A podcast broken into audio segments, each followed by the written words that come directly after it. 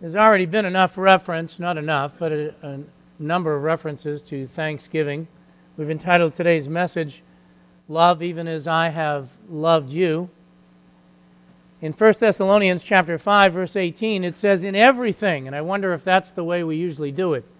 But in everything give thanks for this is the will of God for you.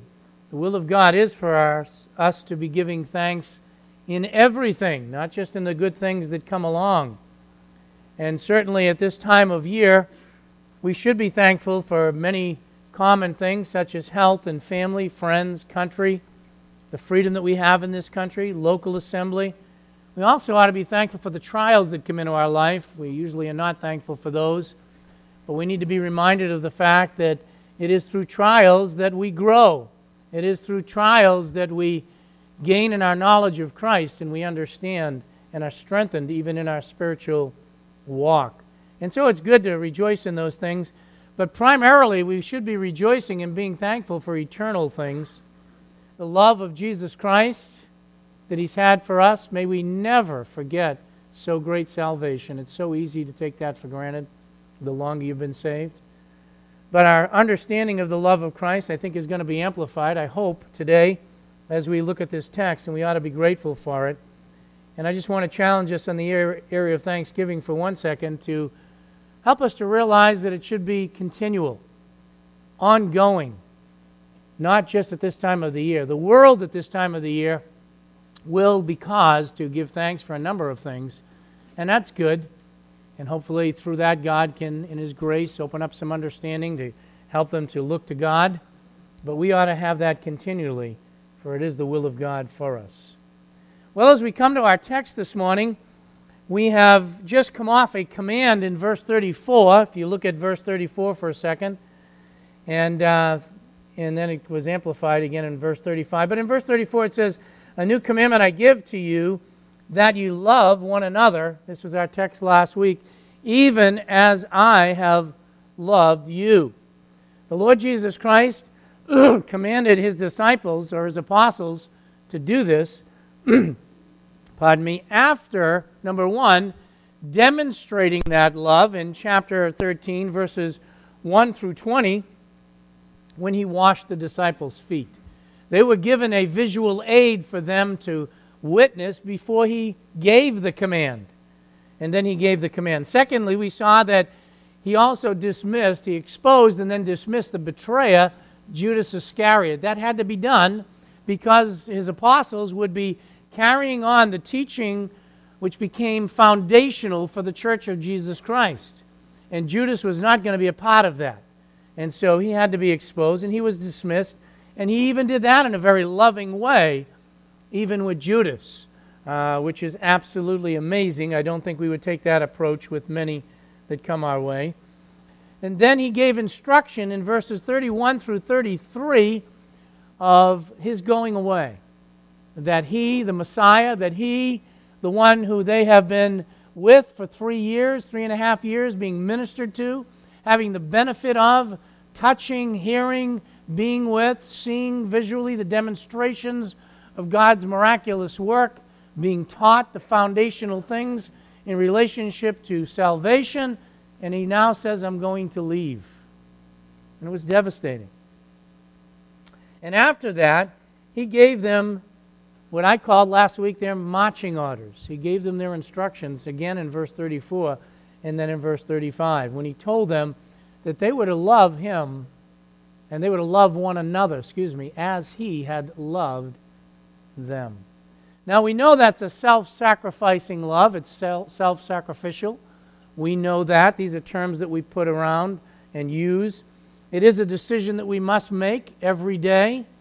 It is unconditional. That's another term that we hear from Christians. It's love is really an unconditional love, and it is. It ought not to be based on the way other people treat us. We should love them anyway. That is true. And we did see last week that it involves both truth and compassion. Truth and compassion, they go together. In fact, uh, when we talk about love, I believe it's the motivation behind our actions, or it should be. I'll give you that again. Love should be the motivation behind the actions of what we do. We should do things for others because we love them, whether or not they appreciate what we do. Even when we saw last week that some things are not easy and they have to be done they're difficult to do, but we must do them because we love someone else more than they realize. Jesus Christ going to the cross is an example of that. Okay? So, but we are to be motivated by love in what we do. But what does it look like in a practical sense? Fine, Jesus Christ tells them in verse 34 and 35. Is that it? Is that where we end? And I told you last week, Christians just like to focus in on that, and there's a lot of confusion on this concept of love. But really, we, we need to see things. You know, we need to see it demonstrated. And he did demonstrate it in washing their feet, and so they've already had that lesson from them. So he showed them that. But how else? Well, in our text, I believe there's two ways that we can learn, again, in a practical sense, of how this type of love, loving as Christ loved us, is to be demonstrated.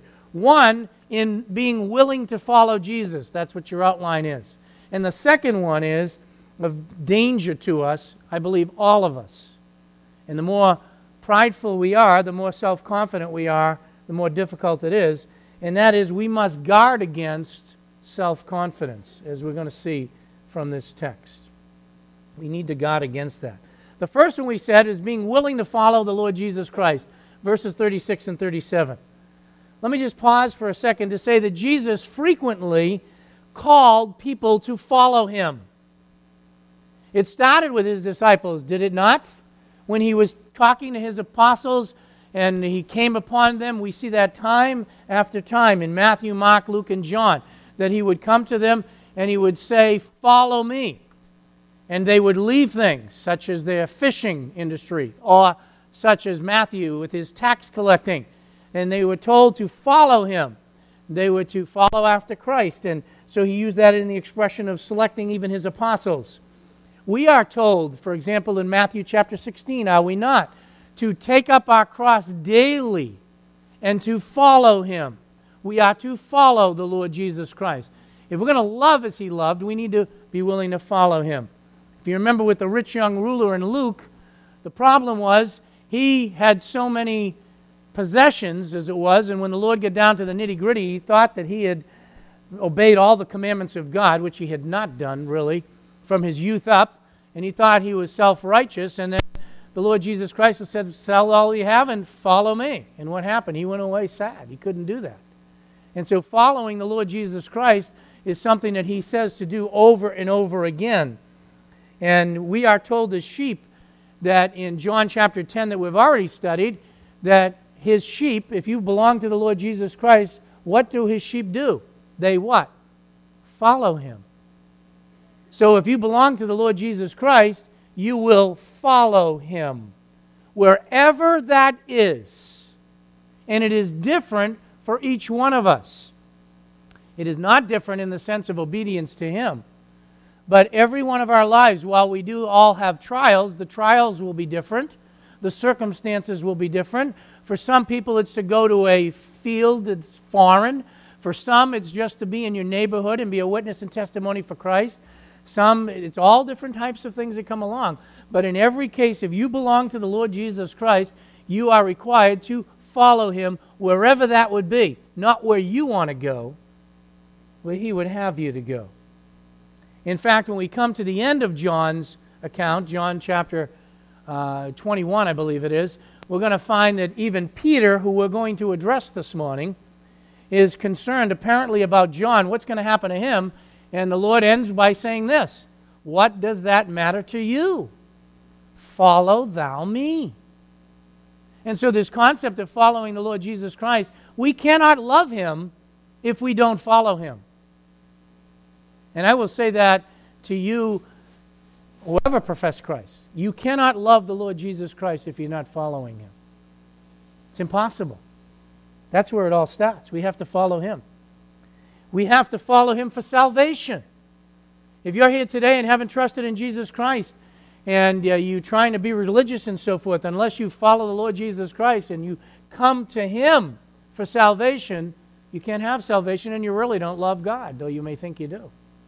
It's also true with sanctification. I can't live the Christian life unless I'm following Him. I need to follow Christ. And I do not have love for the brethren if I'm not following Christ. If I'm not following Christ, I do. I'm sorry, if I'm not following Christ, I do not love the brethren, no matter what I say. First John is filled with that. So, we come to this first concept of being willing to follow. We're going to see that Peter was willing to follow him. I'm not so sure personally, let me just say this right in the context, that Peter or any of the other disciples really grasped the command of verse 34. Well, why would I say that? The immediate context. They didn't turn around in verse 36 and ask him, How do I do that, Lord? How do I love as you have loved me? Their focus of attention, particularly as is brought out with Peter, was not on how I could show this toward the other apostles and not how I could show this toward anybody else, but it was, Where are you going? And even though he had given a command just out of his mouth, he also told them before that he, he was going someplace, and that's what they focused in on rather than what they should have been focused in on, and that is obedience to my command to follow me, to love others as I have loved you. But they were concerned about his going away. In fact, would you turn with me to Matthew chapter 16 for a second? Keep your finger here. Matthew 16.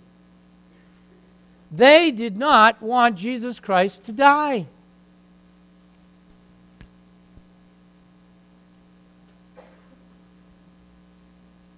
in Matthew chapter 16, verses 21 to 23. Just pick it up there. From that time, Jesus began, watch this, to show who? What does it say? His disciples. That he must go to Jerusalem and suffer many things from the elders and chief priests and scribes, and what? Be killed. And be raised up the third day. Now, notice who it is. Peter took him aside and began to rebuke him, saying, God forbid it, Lord. This shall never happen to you. And notice how calmly the Lord responds to him. But he turned and said to Peter, Get behind me, Satan. Why? You are a stumbling block to me, for you are not setting your mind on God's interest but man's. Very well put. See, they were trying to prevent him from going to the cross, and that's really the focus, first of all, here. It's no, where you going? Our concern is we want you here. And by the way, while it's saying it was a stumbling block, it is absolutely necessary for Christ to die. There is no salvation if Christ doesn't go to the cross. And they couldn't see that as well. The cross of Jesus Christ is absolutely necessary. There is no salvation in anyone else but apart from the Lord Jesus Christ. He is the only way, the only truth. There is no religion, there is no church, there is no person, there is no relative, there is no religious person that can get you into heaven. The cross of Jesus Christ was absolutely necessary because the wages of sin is death. And all of us are sinners and have come short of the glory of God. There is none righteous, no, not one. And so God loved us so much that He sent His only begotten Son. Why? To be the propitiation. We just read it in John, First John. He was to be the mercy seat to satisfy the righteous judgment of God. And it's found at the cross of Calvary. And they were going to try to prevent him from getting there. They didn't want him to go away. They didn't want him to die. That's why he was so strong in rebuking him and saying, It's a stumbling block. Get thee behind me. You're not thinking. You haven't got the mind of God. We need to have the mind of God if we're going to love the way God wants us to love him. And so his he had compassion, but it was misdirected in a sense with Peter. But I want you to go back to John now, chapter 13, because he is willing to follow the Lord Jesus Christ because he says so. He was concerned about him going away, but he was willing to follow him. I first of all want to point out a difference in this to what the Lord said to his to the Pharisees. Would you look with me to John chapter 7 for a second? John chapter 7.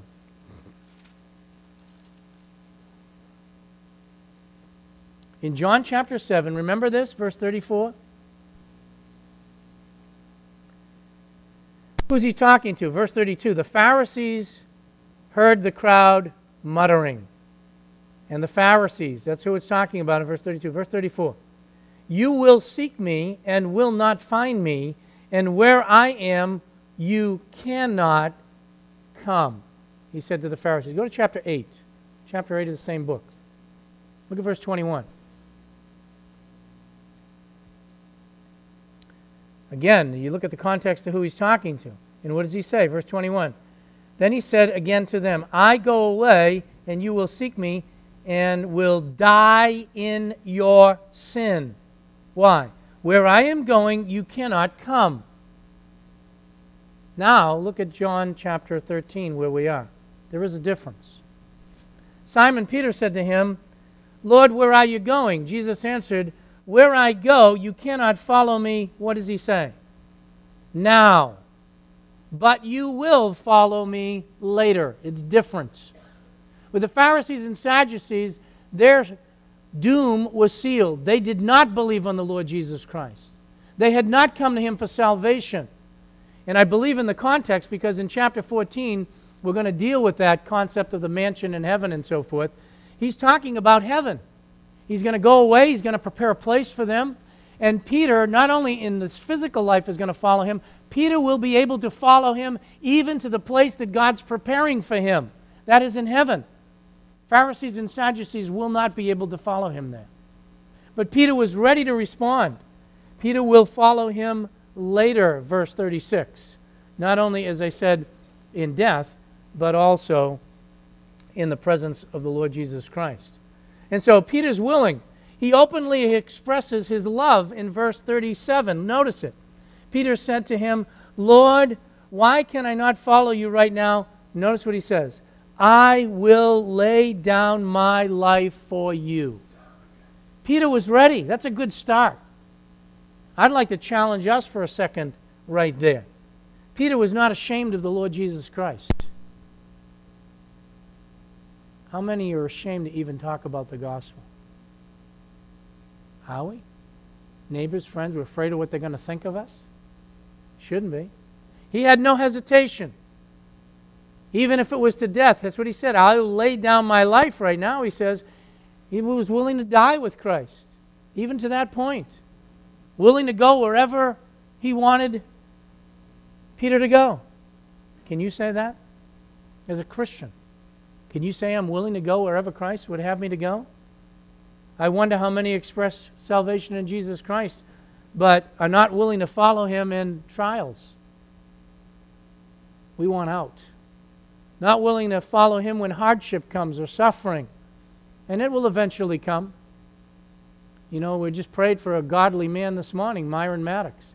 Served the Lord so faithfully in so many foreign fields and on this soil as well loves the Lord Jesus Christ. Trials came. He's facing trials right now. He's willing to go into all of those. And we're not always willing.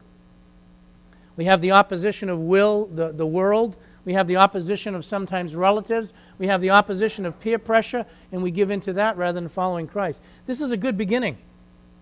And I think it's the first thing that we need to recognize. If I'm going to love others as Christ has loved me, I need to be willing to follow Christ wherever he will go, because that's his example. And that is a good start. However, we're going to quickly learn that Peter's love was not what it really should have been. Not as Christ loved. It was trying to do things in his own power and self confidence. And we need to guard against that. Let's concentrate on verse 38. Jesus answered, Will you lay down your life for me? Truly, truly, I say to you, a rooster will not crow until you deny me three times. How devastating. I think to understand the magnitude of what Peter's saying here, when Peter said, I lay down my life, I want you to turn to the other three passages, just one verse in each one.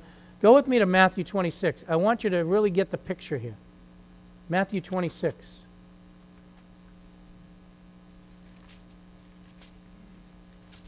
In Matthew 26, one verse, verse 33. Because I'm going to talk about self confidence, self reliance. And to understand the strength of the boast that he was having here, Look at verse 33. In verse 33, here's what he says But Peter said to him, Even though all may fall away because of you, watch how confident he is. I will never follow away. It's pretty strong. If everyone else falls away, I will never fall away. Go with me to Mark 14. Gives you the whole picture here. Mark 14. Verse 31.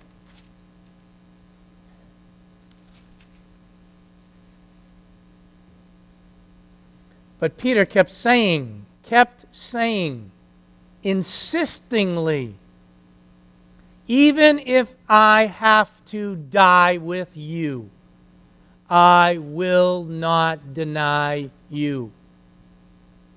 That's pretty strong. He's pretty confident. And it's clear. If I've got to die physically, it doesn't matter. If everyone in the room deserts you, I will never do it. It had such an effect on them that look at the rest of verse 21. And they all were saying the same thing also. Where did they get that? From Peter. They all started to do it. That's how powerful it was. One more text. Go to Luke 22. Luke 22. And look at verse 33. Luke 22, 33.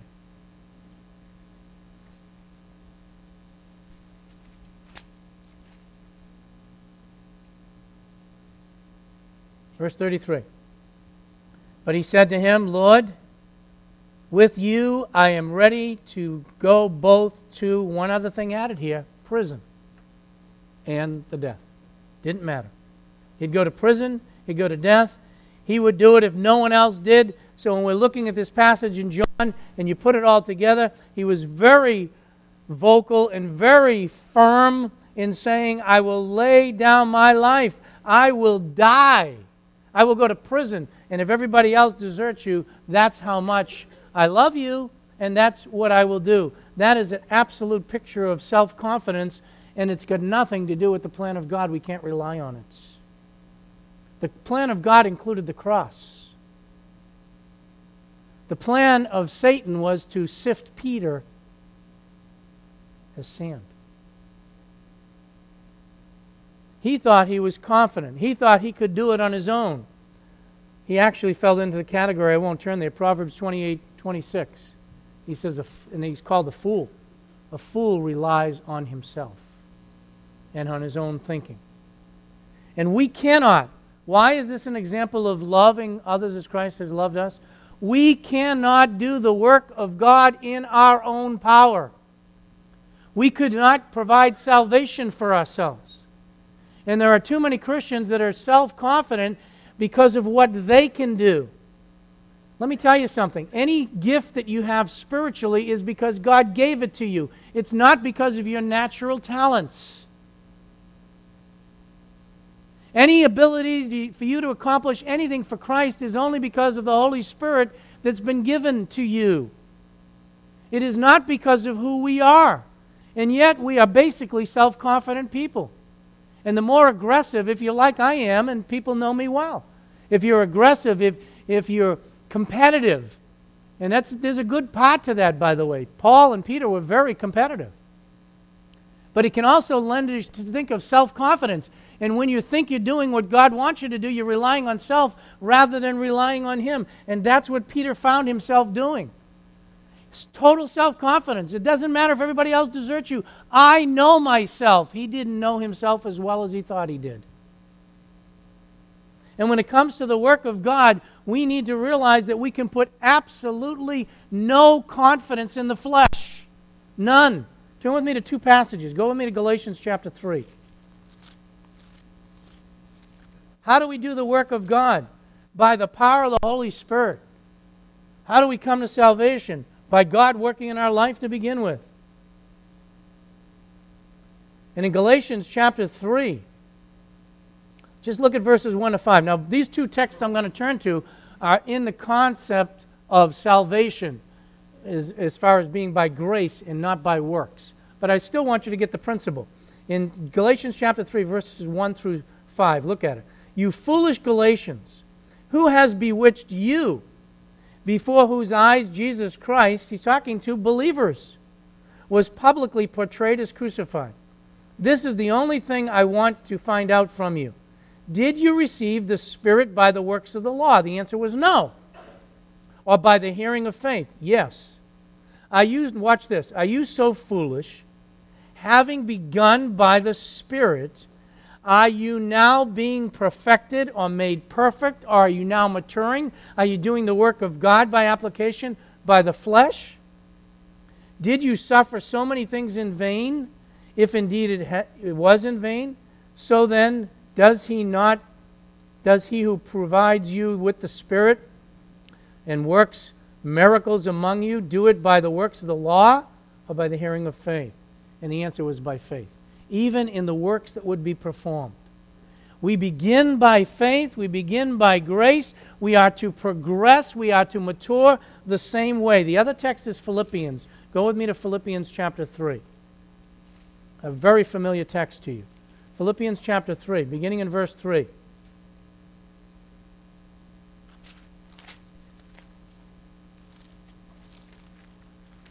Philippians 3, beginning in verse 3. This is, again, the Apostle Paul.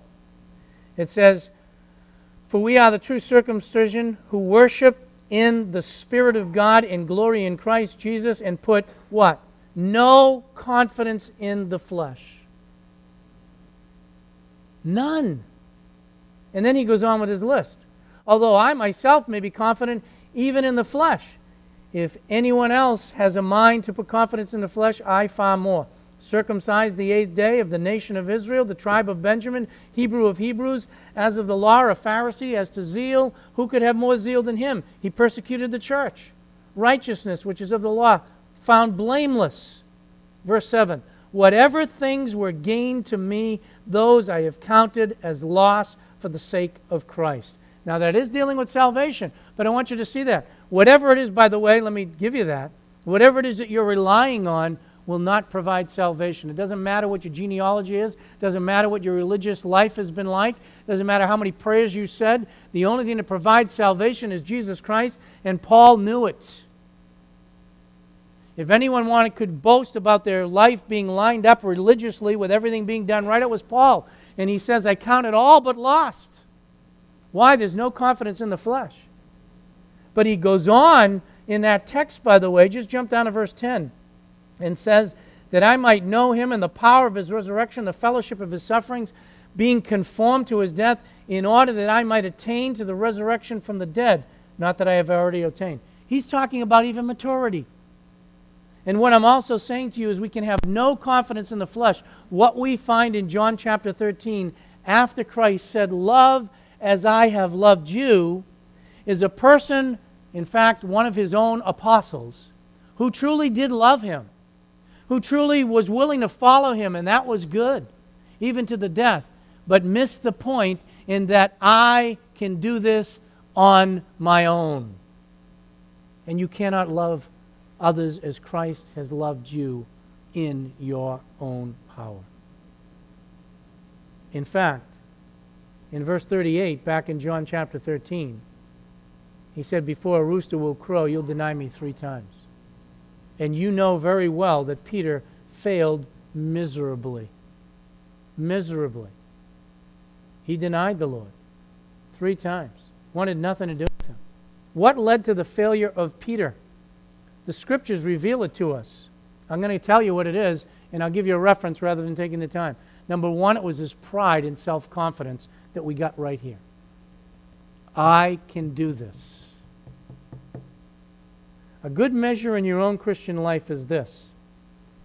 When you believe the Lord's leading in something, watch how many times you put the word I in it. I'm saying that as a pastor from experience. Oftentimes people will come and ask, can they meet with me and pray about something? And, and here's what I get I'm going to do this. I'm going here. I'm doing this. God is going to do this. Very rarely comes out. But it's I, it's I, it's I. You can't do the work of God in that state. just as salvation began, he was self confident. I will never deny you. Peter, Peter, Peter, Peter. You don't know yourself. Second, the other part that caused failure was lack of alertness. And the third is lack of prayer. How do I know that? I won't turn there, but Matthew 26.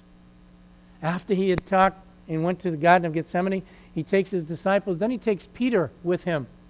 And he says to Peter, Watch and pray.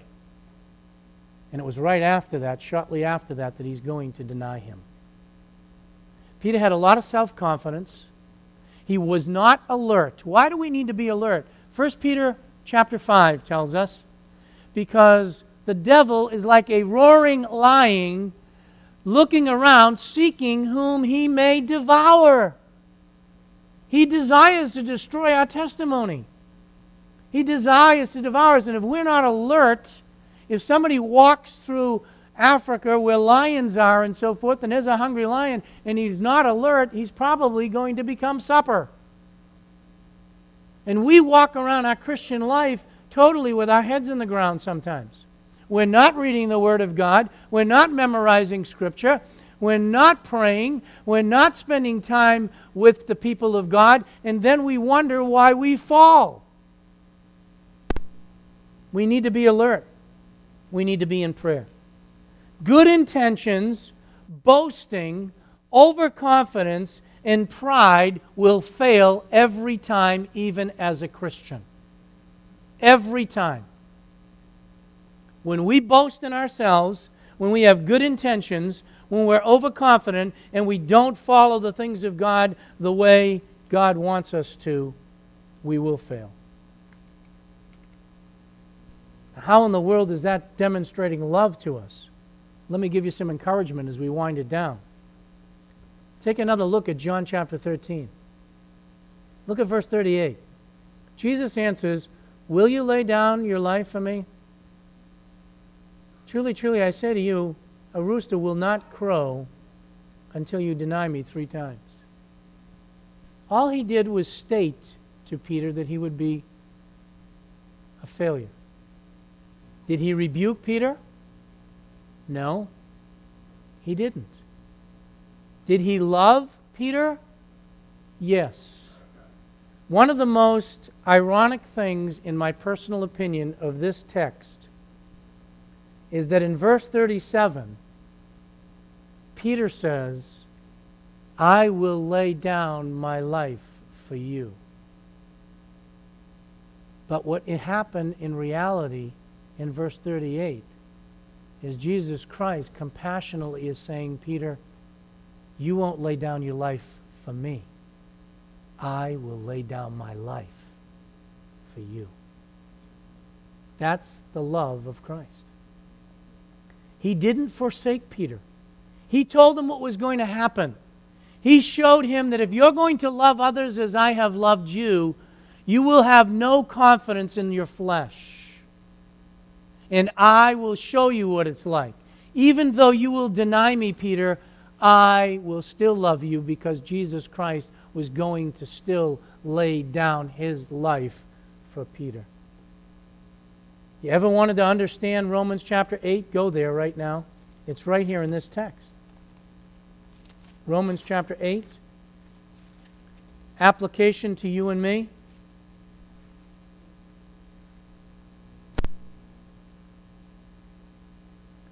Romans chapter 8, beginning in verse 33.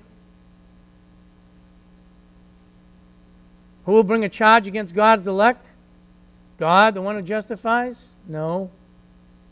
The one who died? No. Who will separate us from the love of Christ? Verse 35. Tribulation, distress, persecution, famine, nakedness, peril, sword? None of it. But in all these things, verse 37, we are overwhelming conquerors through Christ who loved us. For I am convinced that neither death nor life, Peter, nothing will separate you from my love. You say you will lay down your life for me. No, Peter, I will lay down my life for you. And neither life nor death, angels, principalities, things to come, things present, height, depth, No created being will be able to separate us from the love of God which is in Christ Jesus our Lord. And if that doesn't encourage you, fellow Christian, nothing will. Jesus Christ was demonstrating again his love. Peter, I just told you, love as I have loved. How do I love you now? You're saying you'll lay down your life, Peter, you're going to deny me, but I'm going to love you anyway. I will lay down my life for you. We fail God time and time again. Fellow Christian, don't stick your head in the sand. Don't browbeat yourself. I am not excusing sin. But even in the Christian walk, so many Christians fail in their walk because they stick their head in the sand and browbeat themselves when they fail. What you need to start doing is getting your eyes off yourself and your self confidence, and you failed yourself. Put your eyes on God and realize that Christ will never fail us. He's empowered us to have victory and confess your sin and move on and get your eyes back on the Lord. I read something rather interesting. Might not seem like it fits the text, but it was written. Some of you may have read it, and if you have, you'll know who wrote it. I'm not going to mention the name, but it was a missionary, and it was a missionary letter that I read this week. And here's what the person said, and I'm going to quote it God created this world just fine without me. And not only that, but He keeps it in existence without me, too. This is a missionary. And when I'm gone, He's able to keep it going without me. And this missionary was sharing that because it helped this missionary, who happened to be a female, to get back into focus what God was doing in her life.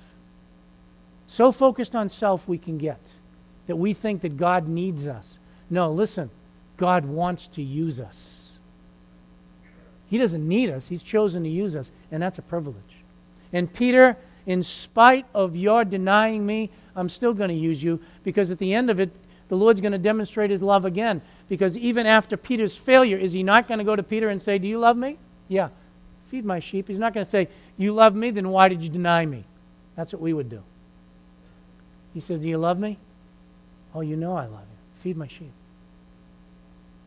You love me, Peter? Go on and love as I have loved you. That's what he's looking for.